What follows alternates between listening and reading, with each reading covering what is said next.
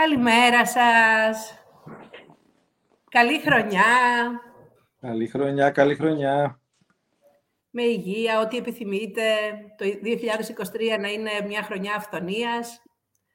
Και όπως λέω συνήθως, φωνών ενσυναίσθησης, αγάπης, ενότητας, χαμόγελου και ευγένειας. Καλή χρονιά από μένα, με όλα τα καλά. Ο καθένας να πετύχει όλα αυτά που επιθυμεί και και γουστάρει και θέλει.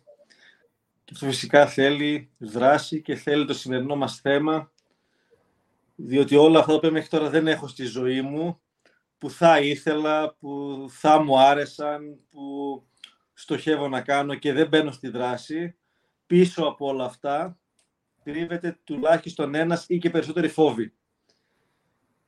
Με κορυφαίο των φόβων, που θα μας πει ένα παρακάτω, που είναι αυτός της δημόσιας ομιλίας.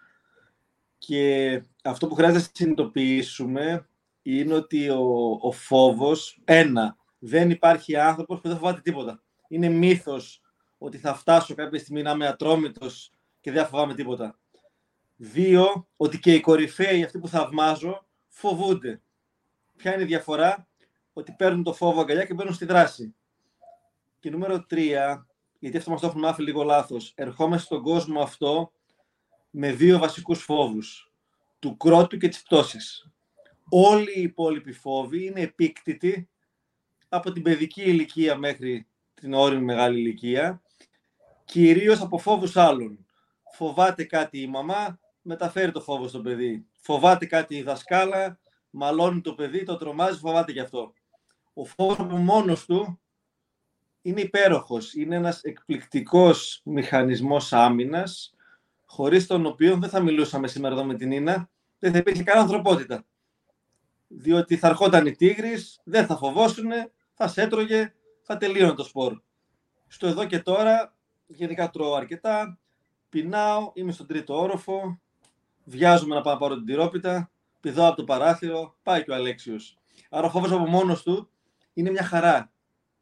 Πού ξεκινάει το θέμα, ξεκινάει όταν αυτός ο φόβος αντί να με βάζει στη δράση, με ακινητοποιεί.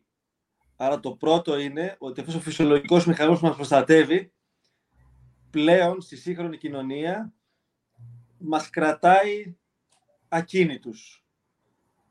Νούμερο δύο, είναι έτσι δομημένος ο ανθρώπινος οργανισμός, που όταν μπαίνει σε κατάσταση φόβου από τα αρχαία χρόνια, βλέπω την τίγρη, την αρκούδα, κάτι, κάτι επικίνδυνο απέναντι γίνονται κάποιες βιοχημικές αντιδράσεις στο σώμα για να μπω στην περίφημη κατάσταση που διαβάζουμε συχνά του να τρέξω ή να παλέψω, το fly or fight, ώστε να σώσω τη ζωή μου. Τι συμβαίνει εκεί; Συμβαίνουν κάποια πράγματα στο σώμα για να με εξυπηρετήσουν. Το αίμα πηγαίνει στα άκρα, για να είμαι πιο δυνατά τα χέρια μου και τα άκρα μου γενικότερα, να τρέξω να παλέψω. Αδειάζει ο ροδόχος κίστη, γι' αυτό λέμε κατουρήθηκα από το φόβο μου. Άρα πετάω ό,τι περιττώ σταματάει κάθε λειτουργία του σώματος που δεν είναι χρήσιμη για την επιβίωση.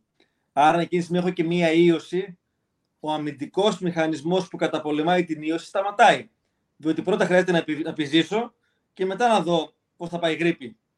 Άρα σε αυτή την κατάσταση ο άνθρωπος βγάζει από μέσα πάρα πολλές δυνάμεις, αλλά ταυτόχρονα συμβαίνουν βιοχημικές αντιδράσεις οι οποίες δεν είναι χρήσιμες για το σώμα.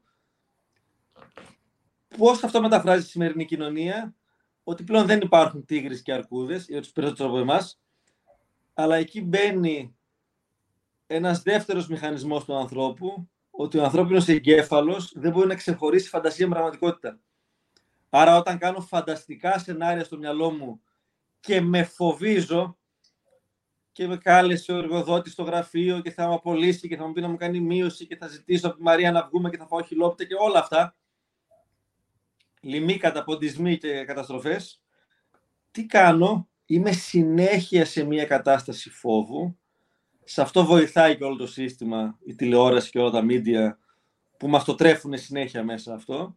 Οπότε έχω το κορμί μου συνέχεια σε μια κατάσταση που δεν είναι για μόνιμα, είναι για λίγα λεπτά ή για λίγες ώρες μέχρι να αυτό επιβιώσω. Άρα όταν είμαι στην κατάσταση αυτή, ένα, αρρωσταίνω πολύ πιο εύκολα, είμαι πιο ευάλωτος, δεν έχω καλό συνέστημα, είναι ένα, ένα μόνιμο στρες. και ταυτόχρονα αυτό, για να πάμε και στο θέμα μας, αυτοί οι φόβοι με ακινητοποιούν ή με κάνουν πολύ οξύθυμο και επιθετικό.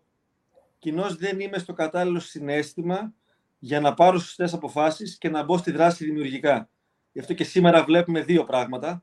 Ή ανθρώπους πάρα πολύ θυμωμένους και ευέξαπτους, δηλαδή κάτι σε ακουμπάει ο άλλος στον δρόμο και αρχίζουν και ουρλιάζουν, ή ανθρώπους ακινητοποιημένους. Το πίτσα μπύρα καναπέ που λέω εγώ και μυρολατρικά να περιμένω να έρθουν τα πράγματα να αλλάξει κάτι έξω από εμένα. Άρα εκεί πλέον αυτός ο φόβος έρχεται να μην είναι δημιουργικός, αλλά με σταματάει. Και για να κλείσω το, το κομμάτι το πρώτο, το, το δικό μου, για μένα ο φόβος είναι ένας πολύ καλός φίλος.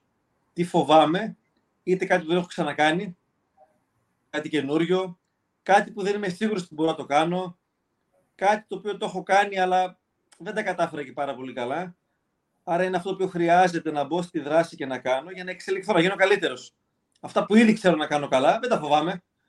Άρα όποτε πιάνω τον εαυτό μου να φοβάται με κάτι, ξέρω ότι εκεί χρειάζεται να πάω. Αυτό χρειάζεται να κάνω. Γιατί εκεί είναι η εξέλιξη. Αν το δω έτσι, θα γίνουμε περισσότερο φίλοι παρά εχθροί το φόβο. Εξαιρετική εισαγωγή, Αλέξιε. Ε, από τα λεγόμενά σου, ε, καταλαβαίνω λοιπόν ότι ο φόβος της έκθεσης εν προκειμένου είναι κάτι πολύ φυσιολογικό. Αφού δεν το έχεις κάνει ποτέ, ξαφνικά χρειάζεται να βρεθείς στο επίκεντρο, να πεις την άποψή σου, να συζητήσεις με ανθρώπους και να σε ακούσουν. Θέλεις να σε ακούσουν, θέλεις την αποδοχή τους και φοβάσαι. Το λέω γιατί πολλοί κόσμος έρχεται σε μένα με μία ενοχή και λέγοντάς μου, ξέρετε, φοβάμαι να μιλήσω σε κόσμο. Ε, και, και απαντώ πολύ λογικά, και εγώ φοβάμαι. Και εγώ φοβάμαι. Κάθε φορά που έχω μία ομιλία, φοβάμαι. Και για να τους πάρουμε το, το ότι είναι οι μόνοι στον κόσμο, κατά κάποιους επιστήμονες, ο φόβος της δημόσιας ομιλίας είναι ο μεγαλύτερος από το θάνατο. Όπως και να έχει, είναι πάρα πολύ ψηλά παγκοσμίως. Άρα οι πιο πολλοί άνθρωποι όντως φοβούνται το να εκτεθούν, το να μιλήσουν είτε σε πολύ κοινό, αυτό ισχύει σχεδόν για όλους, είτε ακόμα και σε μια παρέα. Είμαστε δέκα άνθρωποι, να πω την άποψή μου ή να πω ένα ανέκδοτο, κάτι. Από την άλλη πλευρά, στο top 10 των κορυφαίων δεξιοτήτων που χρειάζεται να έχει κάποιος για επαγγελματική και προσωπική επιτυχία, είναι το να μιλάει καλά και να εισακούγεται είτε σε συνομιλία, είτε σε κοινό, σε κάθε περίσταση. Οπότε χρειάζεται, είναι ένας από τους φόβους που καλό είναι, χρειάζεται ας το πάω λίγο πιο πάνω, πρέπει να ασχοληθεί κάποιος με αυτόν. Γιατί ε, ε, έχει άμεση σχέση με την πρόοδό του στη ζωή. Ε, ο Ντέιλ Κάρνιγκ έχει πει ότι μέσα σε κάθε ομιλία που εκφωνούμε, υπάρχει η ομιλία που έχουμε, σε κάθε ομιλία που έχουμε εκφωνήσει, υπάρχει η ομιλία που έχουμε προβάρει και η ομιλία που θα θέλαμε να είχαμε εκφωνήσει. Υπάρχουν τριών, τρεις ομιλίες σε κάθε άνθρωπο για κάθε ομιλία που εκφωνεί. Και συνήθως η ομιλία που είχαμε προβάρει και αυτή που εκφωνήσαμε έχουν μεγάλη απόσταση μεταξύ τους, λόγω φόβου, έτσι, μεγάλου φόβου. Πώς μπορούμε λοιπόν αυτή που έχουμε την ιδεατή ομιλία μας να την κάνουμε και στην πράξη, τι χρειάζεται να κάνουμε; Εγώ έχω δύο tip να πω και να συζητήσουμε, Αλέξιε.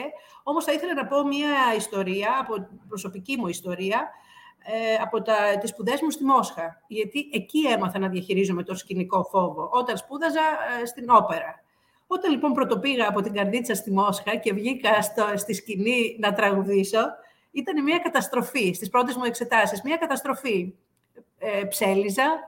Ε, μάλιστα θυμάμαι είχε συμβεί ένα γεγονός, το οποίο μετά συνειδητοποίησα ξεκίνησε να παίζει η πιανίστα, ξεκίνησα εγώ να τραγουδώ και μετά από λίγο την άκουσα να κοπανάει τα πλήκτρα, γιατί τι είχε γίνει από την τρομάρα μου, είχα φύγει από την τονικότητα της, ε, του τραγουδιού, της άριας και είχα πάει αλλού, είχα φαλτσάρει εντελώς. Είχα κλείσει τα αυτιά μου από το φόβο. Και ε, μόλις άρχισε να παίζει δυνατά, συνήλθα και ξαναμπήκα μέσα στο, στη ροή. Αυτό είναι ακραίο να το πάθει ένας τραγουδιστής, έτσι. Ε, ένας φάλτσος τραγουδιστής δεν είναι τραγουδιστής.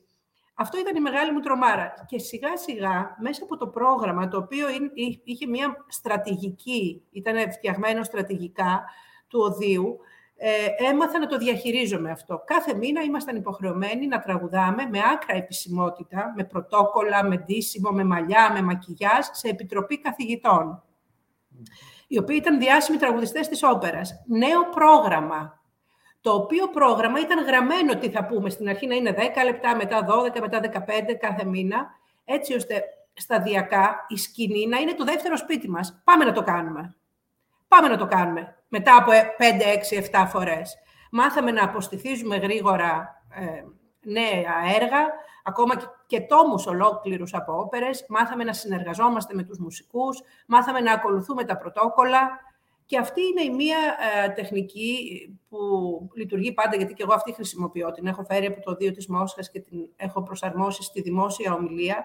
Είναι μια σπουδαία τεχνική, η οποία λέγεται συστηματική απευαισθητοποίηση δηλαδή με σύστημα, με, στρατηγικά, με στρατηγική, λίγο-λίγο σταματάνε αυτά που μας εμποδίζουν να μας εμποδίζουν πια. Αρχίζουμε και νιώθουμε άνετα, νιώθουμε εμπιστοσύνη στον εαυτό μας, ανεβαίνει η αυτοπεποίθηση και έτσι από εκεί που τις πρώτες φορές σε σχέση με την πρόβα πέφταμε και κατακριμνιζόμασταν, όταν κάποιος ομιλητής ή τραγουδιστής φτάνει να ανεβεί στο βήμα, στο, στη σκηνή και η απόδοση του να είναι καλύτερη και από την τελευταία πρόβα, εκεί είναι επαγγελματίας. Εκεί έχει πετύχει ε, πολλά και είναι το στάδιο που τον καλούν πλέον να κάνει ομιλίες. Οπότε το πρώτο που έχουμε να συστήσουμε είναι η προετοιμασία, η οποία γίνεται με στρατηγική, λίγο-λίγο, σε περιβάλλον εχεμήθειας, σε περιβάλλον εμπιστοσύνης, βιντεοσκοπώντας τον εαυτό του. Οπότε, λίγο-λίγο σταδιακά ανεβαίνει η αυτοπεποίθησή του. Μπορείς να μας πεις από τη δική σου εμπειρία ως εξαίρετο μιλητή, Αλέξιε, την Αρχικά, άποψή όπως, σου. Όπως είπα και το Σάββατο στην εκδήλωση που κάναμε μαζί, που ήταν εξαιρετική και περάσαμε υπέροχα, ότι πάρα πολλοί άνθρωποι έχουν την, την ψευδέστηση ότι γεννηθήκαμε με ένα μικρόφωνο στο χέρι και λέει αυτός το όχι. Προφανώς κάποιοι άνθρωποι, λίγοι ελάχιστοι στον κόσμο, έχουν και ένα φυσικό ταλέντο σε αυτό. Για όλους εμάς τους υπόλοιπους, που και εγώ μέσα εκεί είμαι, ε, δεν ήταν ούτε φυσικό ούτε εύκολο. Χρειάζεται λοιπόν, ειδικά στην αρχή, πάρα πολύ πρόβα. Άρα για να φτάσω αυτό που είπες, από αυτό που θα ήθελα να κάνω, να το κάνω, να έχει γίνει τόσο δικό μου, το έχω πει 10, 20, 100, 200 φορές μέσα. Άρα όταν φτάσει η ώρα να το αποδώσω εκεί που να το αποδώσω, να μην χρειάζεται να σκέφτομαι ή και οτιδήποτε να γίνει να μπορώ αμέσως να μπω. Άρα πολύ βασικό το να το έχω προβάρει. Δεύτερο κομμάτι που έχουμε και στο αποφασίζω που έχει να κάνει με το δημιουργικό οραματισμό, άρα με ειδικές τεχνικές που θέλουν προπόνηση για αυτές, να με δω στη φαντασία μου, να ανεβαίνω, να κάνω όλη την ομιλία όπως θα ήθελα να με δω σαν θεατής, πώς κινούμε, πώς νιώθω και κάνοντα αυτή την νοητική προπόνηση, όπως τη λέμε, αν το κάνω και αυτό 5, 10, 100 φορές, όταν φτάσω να ανέβω εκεί πάνω, θα είναι η εκατοστή πρώτη, δεν θα είναι η πρώτη.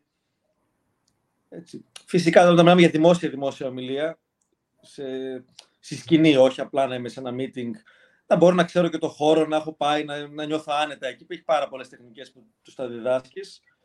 Αλλά το βασικότερο είναι να έχω κάνει δικό μου το θέμα με πολλή πρόβα μπορεί να, μπορεί να αρέσει στους ανθρώπους άλλοι, εσύ ανεβαίνεις πάνω και τα λες όπως ήρθουν. Ναι, αλλά αυτό έχει πάρει και με 15 χρόνια. Και σε θέματα τα οποία είναι δικά μου. Αν χρειάζεται να κάνω μια ομιλία συγκεκριμένη σε ένα εξειδικευμένο θέμα, προφανώς και θα το προετοιμάσω. Θα έχω τουλάχιστον ένα σκελετό για αυτό που θέλω να κάνω. Άρα όλο καταλήγει, και το είπες πολύ ωραία με την επιστημονική ορολογία, στο βήμα μικρό μας σταθερό και να έχω και την ασφάλεια και τη σιγουριά ότι κάθε φορά θα γίνομαι καλύτερος. Μοιράστηκα το Σάββατο, την πρώτη φορά που ανέβηκα εγώ να μιλήσω σε ένα πατάρι, σε ένα καφέ πάνω, ε, θα το βρω και το βίντεο, ήταν για γέλια. Από το πώς στήθηκε το σώμα, μέχρι πώς ήταν υποτονική η φωνή, μηδέν συναίσθημα. OK. Okay. Πήρε μερικούς μήνες, μερικά χρόνια, μια χαρά. Έχουμε καιρό μπροστά μας. Έτσι. Όταν ο ένας ομιλητής είναι άπειρος, να προσθέσω, και, και ξεκινάει, είναι στα πρώτα του βήματα και προφανώς έχει μεγαλύτερο άγχος από ό,τι θα είχε στην πορεία, καλό είναι να μιλάει μόνο για πράγματα που γνωρίζει πολύ καλά και που είναι βίωμά του. το βλέπω συχνά με ανθρώπους που έρχονται σε μένα ότι ξεκινούν και παίρνουν θέμα, θεματολογία την οποία δεν κατέχουν. Και αμέσως φαίνεται και με το άγχος της έκθεσης ακόμα περισσότερο αυτό. Όσο πιο έμπειρος γίνεται κάθε, κάποιος ομιλητής, τότε μπορεί να απλωθεί και σε παρεμφερή θεματολογία. Εγώ πιστεύω στην εξειδίκευση να μένεις στο θέμα σου, να μην απλώνεσαι σε πάρα πολλά. Αυτό τουλάχιστον κάνω εγώ, νομίζω. Αλλά τι συμβαίνει όσο πιο έμπειρος γίνεται ένας ομιλητής και αποκτήσει την εικόνα του καλού ομιλητή. Ανεβαίνουν οι προσδοκίες των άλλων για αυτόν, οπότε τότε Δε, εγώ τουλάχιστον έτσι το νιώθω, δεν θέλω να αφήνω με απροετοίμαστη και στον αυτοσχεδιασμό, γιατί ε, θέλω να πω κάτι καινούριο και κάτι καινούριο, οπότε τώρα νιώθω την ανάγκη ακόμα μεγαλύτερης προετοιμασίας. Γιατί είπες ότι υπάρχει ένα στάδιο που μπαίνεις και στον αυτόματο πιλότο και τα λες όλα, αλλά όταν υπάρχει προσμονή, θέλει και εκεί προετοιμασία για να τα πεις διαφορετικά, να δείξεις νέες οπτικές, άλλες πτυχές η προετοιμασία για μένα είναι το α και το ω και για το άγχος και για την καλή ομιλία γενικότερα. Και, και χρειάζεται, τώρα αυτό είναι εκτός ύλης του φόβου, κάθε φορά με το που κατακτώ κάτι, ένα πράγμα τη φορά, να βάζω κάτι καινούριο. Πώς θέλω να κινούμε, βλέπω το βίντεο μετά. Α, πήγαινα πολύ πάνω κάτω και γρήγορα. Την άλλη φορά είμαι εστιασμένος στο να κάνω συγκεκριμένες κινήσεις. Το κατέκτησα αυτό. Α, δεν έκανα αρκετές παύσεις. Άρα ένα πράγμα τη φορά μετά από αρκετές επαναλήψεις, θα γίνουν αυτοματοποιημένα χωρίς να σκέφτομαι. Και, αλλά πάντα, εγώ τουλάχιστον χρειάζομαι, να έχω μια πρόκληση, ένα challenge. Δηλαδή, όταν ανεβαίνω πάνω, θέλω να κάνω και κάτι καινούριο. Όχι για τους ανθρώπους από κάτω, για μένα. Δηλαδή, να έχει... Μπορείς να δοκιμάσουμε και αυτό. Το είδα κάπου μου άρεσε ή ας το κάνω καλύτερα. Και όταν εστιαστώ σε αυτό το κάτι, φεύγει και ο φόβος. Γιατί δεν εστιάζουμε στο φόβο, τι μπορεί να πάει λάθος. Λέω ναι. σχήμα τι στόχο έχουμε, πέρα από το να γίνει καλή ομιλία, ε, να κάνω και αυτές τι πέντε κινήσεις. Οπότε με τη δύναμη της εστίασης, αν δεν εστιαστώ στο φόβο, δεν αφήσω να κυριαρχήσει, εστιάζομαι σε κάτι που θέλω να κάνω πρακτικό, ε, μένει λίγο στην άκρη. Πολύ ωραίο. Να πω εδώ ότι άλλο ο φόβος, για τον οποίο μίλησαμε, και άλλο το track. Το track είναι μια δημιουργική κατάσταση, την έχουν όλοι ταλαντούχοι άνθρωποι, ας το πούμε έτσι, οι οποίοι ε, ε, ετοιμάζονται να βγουν στη σκηνή και να αναμετρηθούν με τον εαυτό τους, όπως πολύ σωστά είπες. Είναι δημιουργικό. Μόλις βγαίνουν, αυτό πάβει να υπάρχει. Να, να πούμε τη διαφορά. Μπράβο. Και ισχύει. Δηλαδή και, και εγώ τουλάχιστον τις μισές φορές και παραπάνω, πριν ανέβω, ειδικά άμα είναι σε καινούριο περιβάλλον ή δεν είναι αυτά που κάνουμε συχνά, Μπορεί να πάω το αλέτε τρει φορές. Γιατί και αυτό φόβος είναι το να αφοδεύεις. Ή να πιάσω λίγο να υδρώνω. Ή λίγο να. Πώς το πω, να σηκώνει τρίχες. Αυτό το. Ναι, να, ναι, ναι, ναι, να, να ανατριχιάζω. Ε, εδώ λοιπόν είναι πολύ ωραίο αυτό που είπες, διότι υπάρχουν τα rituals, τι να κάνει κάποιος, κάποιος πριν ανεβεί στο βήμα να μιλήσει. Υπάρχουν τρία, τέσσερα, πέντε πράγματα που και για το κάθε άνθρωπο μπορεί να είναι και διαφορετικά. Εγώ διδάσκω μία σειρά από τέτοια πράγματα. Ο Τόνι Ρόμπινς, παραδείγματος χάρη, πριν βγει να μιλήσει, ε, χοροπηδάει σε ένα τραμπολίνο. Γιατί ε, το λεμφικό του σύστημα κάτι γίνεται και νιώθει ασφάλεια μετά. Ή ανεβάζει την ενέργειά του με αυτόν τον τρόπο και βγαίνει και, έχει, και εμπνέει από την πρώτη λέξη τον κόσμο και τον παρακινεί σε δράση. Υπάρχουν μια σειρά από πράγματα και ένα από αυτά, στο οποίο θέλω να εστιαστώ, είναι η διαφραγματική αναπνοή. Η διαφραγματική αναπνοή είναι το υπερεργαλείο του ομιλητή, όταν ξέρει να τη διαχειρίζεται, γιατί ενώνει το μέσα του με τα λεγόμενά του. Συχνά βλέπουμε από το άγχος ομιλητές οι οποίοι παπαγαλίζουν κάτι και από κάτω νιώθουμε το άγχος, το τρέμουλο, ε, ατσούμπαλες κινήσεις, ε, γιατί δεν φοβούνται, ε, γιατί φοβούνται. Όταν όμως κάνει κάποιος διαφραγματικές αναπνοές, αλλά τις έχει στη ζωή του ως μέθοδο, τότε, και τις κάνει πριν βγει στο βήμα, τότε ενώνεται το μέσα με τα λεγόμενα. Και όλη η ύπαρξη του ανθρώπου στηρίζει αυτά που λέει. Και τότε αλλάζει η ενέργεια, γιατί ο καλός ομιλητής, πέρα από τα λόγια, είναι ενέργεια. Η ενέργεια που μεταδίδει. Ίσως και περισσότερο είναι η ενέργεια. Η διαφραγματική αναπνοή, λοιπόν, είναι ο παράγοντας, το X-factor, ο X-factor για τον καλό ομιλητή ανεβαίνει στο βήμα και οι κινήσεις του είναι ενωμένες, η γλώσσα σώματος, τα λόγια του, ο τόνος της φωνής ενώνονται Και γίνεται και όλοι μας, ε, τα βλέμματα όλων μας, των ακροατών, μένουν πάνω του. Θέλουμε να τον ακούμε. Αρχίζει και μαγεύει, βέβαια, και με όλα τα άλλα, τις πρόβες και όλα αυτά που είπαμε. Και με την αναπνοή αυτή που περιγράφεις, γενικά όταν φοβόμαστε τι συμβαίνει, κόβεται και η ανάσα, αναπνέω πολύ κοφτά και γρήγορα. Ναι, ναι. Άρα, αν τη στιγμή φοβάμαι κάτι, πριν μιλήσω ή οποιαδήποτε στιγμή, δηλαδή αυτό είναι εργαλείο για όλη τη ζωή, εστιαστώ και αναπνεύσω διαθραγματικά, κατεβάσω κάτι αναπνοή, οξυγονωθεί ο εγκέφαλος, ηρεμήσουν οι παλμοί, αυτόματα φεύγει και ένα μεγάλο κομμάτι του φόβου. Και αυτό αν μάθω να το κάνω και χωρίς να το σκέφτομαι, μπορεί την ώρα που συμβαίνει κάτι, την ώρα που μιλάω, να με ξαναπιάσει το άγχος. Και το άγχος φόβος είναι.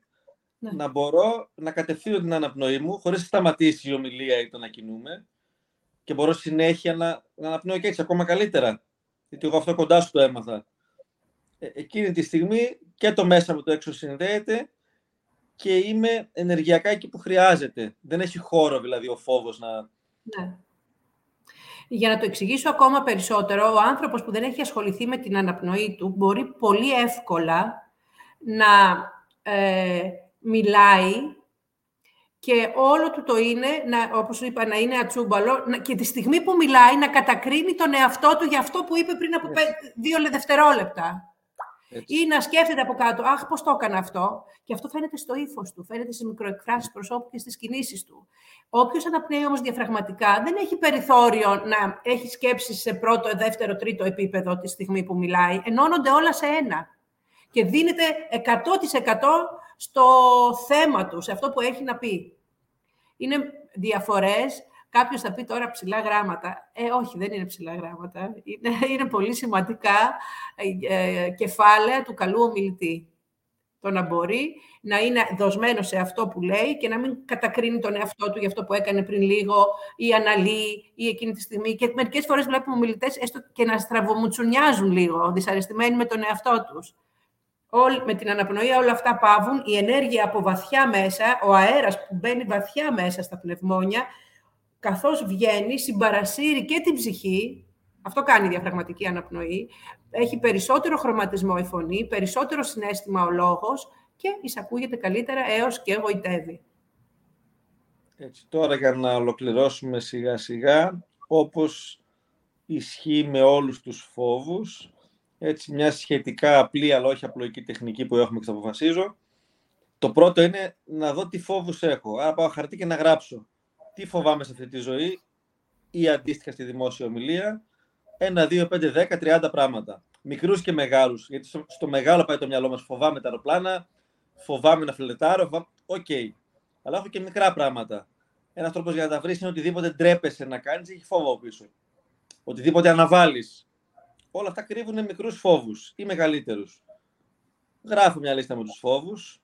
Μετά με ειλικρίνεια προς τον εαυτό μου τα βαθμολογώ. Δέκα είναι οι τεράστιοι φόβοι μου που μόνο που το σκέφτομαι υδρώνω και αναταράζομαι. Και με το ένα-δύο είναι πιο μικρή που, okay, π.χ. όταν μου δίνουν λάθος ρέστα στο φούρνο, εντρέπω να ζητήσω πίσω τα 10 λεπτά που μου δώσαν λάθος. Μην με πούνε φτηνιάρι. Ε, φόβο έχει, ότι θα με πούνε έτσι. Είναι ένας φόβος, τον γράφω και ξεκινάω πάντα, πάντα, πάντα από τα μικρά. Τη λίστα με τους μικρούς φόβους, έναν έναν, διότι ο μόνος τρόπος για να κερδίσω ένα φόβο είναι να, να βγω να το κάνω. Στη δημόσια ομιλία ισχύει αυτό. Δεν πρόκειται μαγικά να είσαι έτοιμος. Κάποιος θα ανέβεις εκεί πάνω. Και ανεβαίνοντας, θα το κερδίσεις αυτό και θα χτίσεις αυτοπεποίθηση.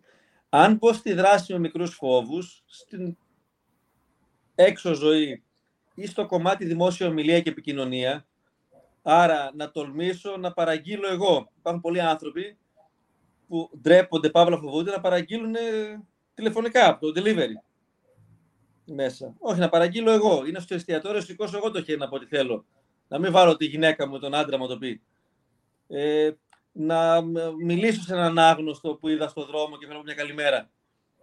Με αυτά τα μικρά, ένα χτίζω αυτοπεποίθηση, δύο μαθαίνω να μπαίνω στη δράση Τρία, φεύγουν κάποιοι φόβοι, γιατί στην πορεία θα μου αρέσει κιόλας. Όταν είναι μικρά και φύγουν, μου αρέσει το αποτέλεσμα αυτό και θέλω να το κάνω. Και σταδιακά θα φτάσω και στα μεγάλα. Και σε αυτή την ομιλία δεν θα βγεις αύριο το πρωί που είναι ζώνη πανικού να μιλήσεις σε 200 ανθρώπους σε ένα θέατρο. Είναι ο πιο εύκολος τρόπος που θα κάνεις ποτέ. Έτσι. Αλλά ξεκίνα με τους πέντε φίλους σου, να πεις μια ιστορία στο τραπέζι. Βιντεοσκόψε τον εαυτό σου. Βιντεοσκόψε τον εαυτό σου και μόνος σου. Κάνε μια ομιλία μόνος σου. Ε, εκπλήσονται οι άνθρωποι όταν βλέπουν σε βίντεο τους εαυτούς τους να μιλούν. Βλέπουν πράγματα που δεν φαντάζονταν ότι τα κάνουν. Και βλέπουν πτυχές του εαυτού τους που δεν φαντάζονταν ότι τις είχαν. Είναι αποκαλυπτικό το να βιντεοσκοπεί κάποιος τον εαυτό του καθώς μιλάει και είναι και ένα πρώτο βήμα να είσαι μόνος σου. Μετά, μίλησες σε ένα φίλο σου που του έχεις εμπιστοσύνη, ή στη μητέρα σου, ή στον άντρα σου, ή μίλησε, βάλ τον απέναντι, έναν άνθρωπο ο οποίος δεν θα σε κρίνει, ε, θα, σε, θα σου πει με αγάπη την άποψή του, στον οποίο έχεις εμπιστοσύνη για την κρίση του, ε, υπάρχει ειλικρινή αγάπη μεταξύ σας. Αυτά είναι τα πρώτα πρώτα βήματα. Και, πε, και πες το απλά μια ιστορία στην αρχή, δεν θα πεις ήλια από σεμινάριο. Ναι. Μια ωραία ιστορία, την ιστορία, να την πεις κάτι που διάβασε ένα βιβλίο. Και φες σε 10 λεπτά, πεις, Α, τι ωραίο αυτό που διάβασα, άκου τι ωραίο αυτό που διάβασα. Ξεκινάς ναι. να το λες. Και πες σε 5, 10, 20 ανθρώπους, παρατήρησε τον εαυτό σου πόσο διαφορετικά το κάνει κάθε φορά ή αυτό το μαγνητοσκοπεί. Και όλο αυτό χτίζει αυτοπεποίθηση σταδιακά. Μετά, κάνει αναπνοές. Ε, μάθει τι είναι αυτή η διαφραγματική αναπνοή περιβόητη. Το διαδίκτυο είναι γεμάτο και εγώ στο βιβλίο μου περιγράφω 8 αναπνοές και, στους, και οι μαθητές μου κάνουν, που τις έφερα από τη Μόσχα. Ε, οι αναπνοές αλλάζουν τη ζωή σε πάρα πολλές παραμέτρους. Και την ομιλία σου αλλάζουν. Έτσι, σταδιακά έχουμε, όπως είπα πριν, συστηματική απευαισθητοποίηση από τους φόβους και από το τρακ. Ωραία. Νίνα, λέω έτσι για ναι. κλείσιμο, αφού είπαμε για το κομμάτι των φόβων και η αρχής της χρονιάς, ε, να τους πεις, να τους πούμε και ποιοι, τι έχουμε ετοιμάσει τις επόμενες εβδομάδες με το Lab. Τι ε, συνελοπίσεις έχουμε και θα ε, κάνουμε. Πολύ ωραία.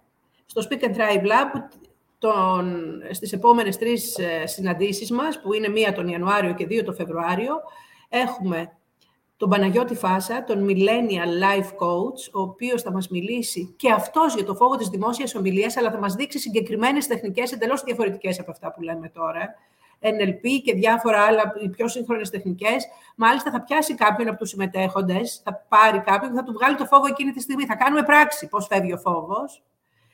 Ε, σε μία συνάντηση θα έχουμε αυτό. Ε, κατόπιν έχουμε καλεσμένη τη Ροξάνη Οικονόμου, η οποία θα μας μιλήσει για τη γλώσσα του σώματος του ομιλητή. Και στην τρίτη συνάντηση, την τελευταία του Φεβρουαρίου, οι δυο μας μιλάμε για το ήθος του Αριστοτέλη, ήθος, πάθος, λόγος, το τρίπτυχο του καλού ομιλητή κατά τον Αριστοτέλη.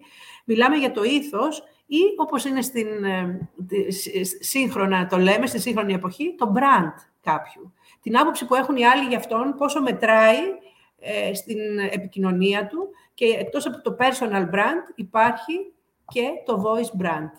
Και θα μιλήσουμε για αυτά. Σας προσκαλούμε να έρθετε να μας ακούσετε. Υπέροχα. Οπότε καλή χρονιά σε όλους. Ξεκινάμε δυναμικά με πολλά ωραία πράγματα και τα λέμε εδώ στον επόμενο μήνα. Καλή χρονιά. Γεια σας.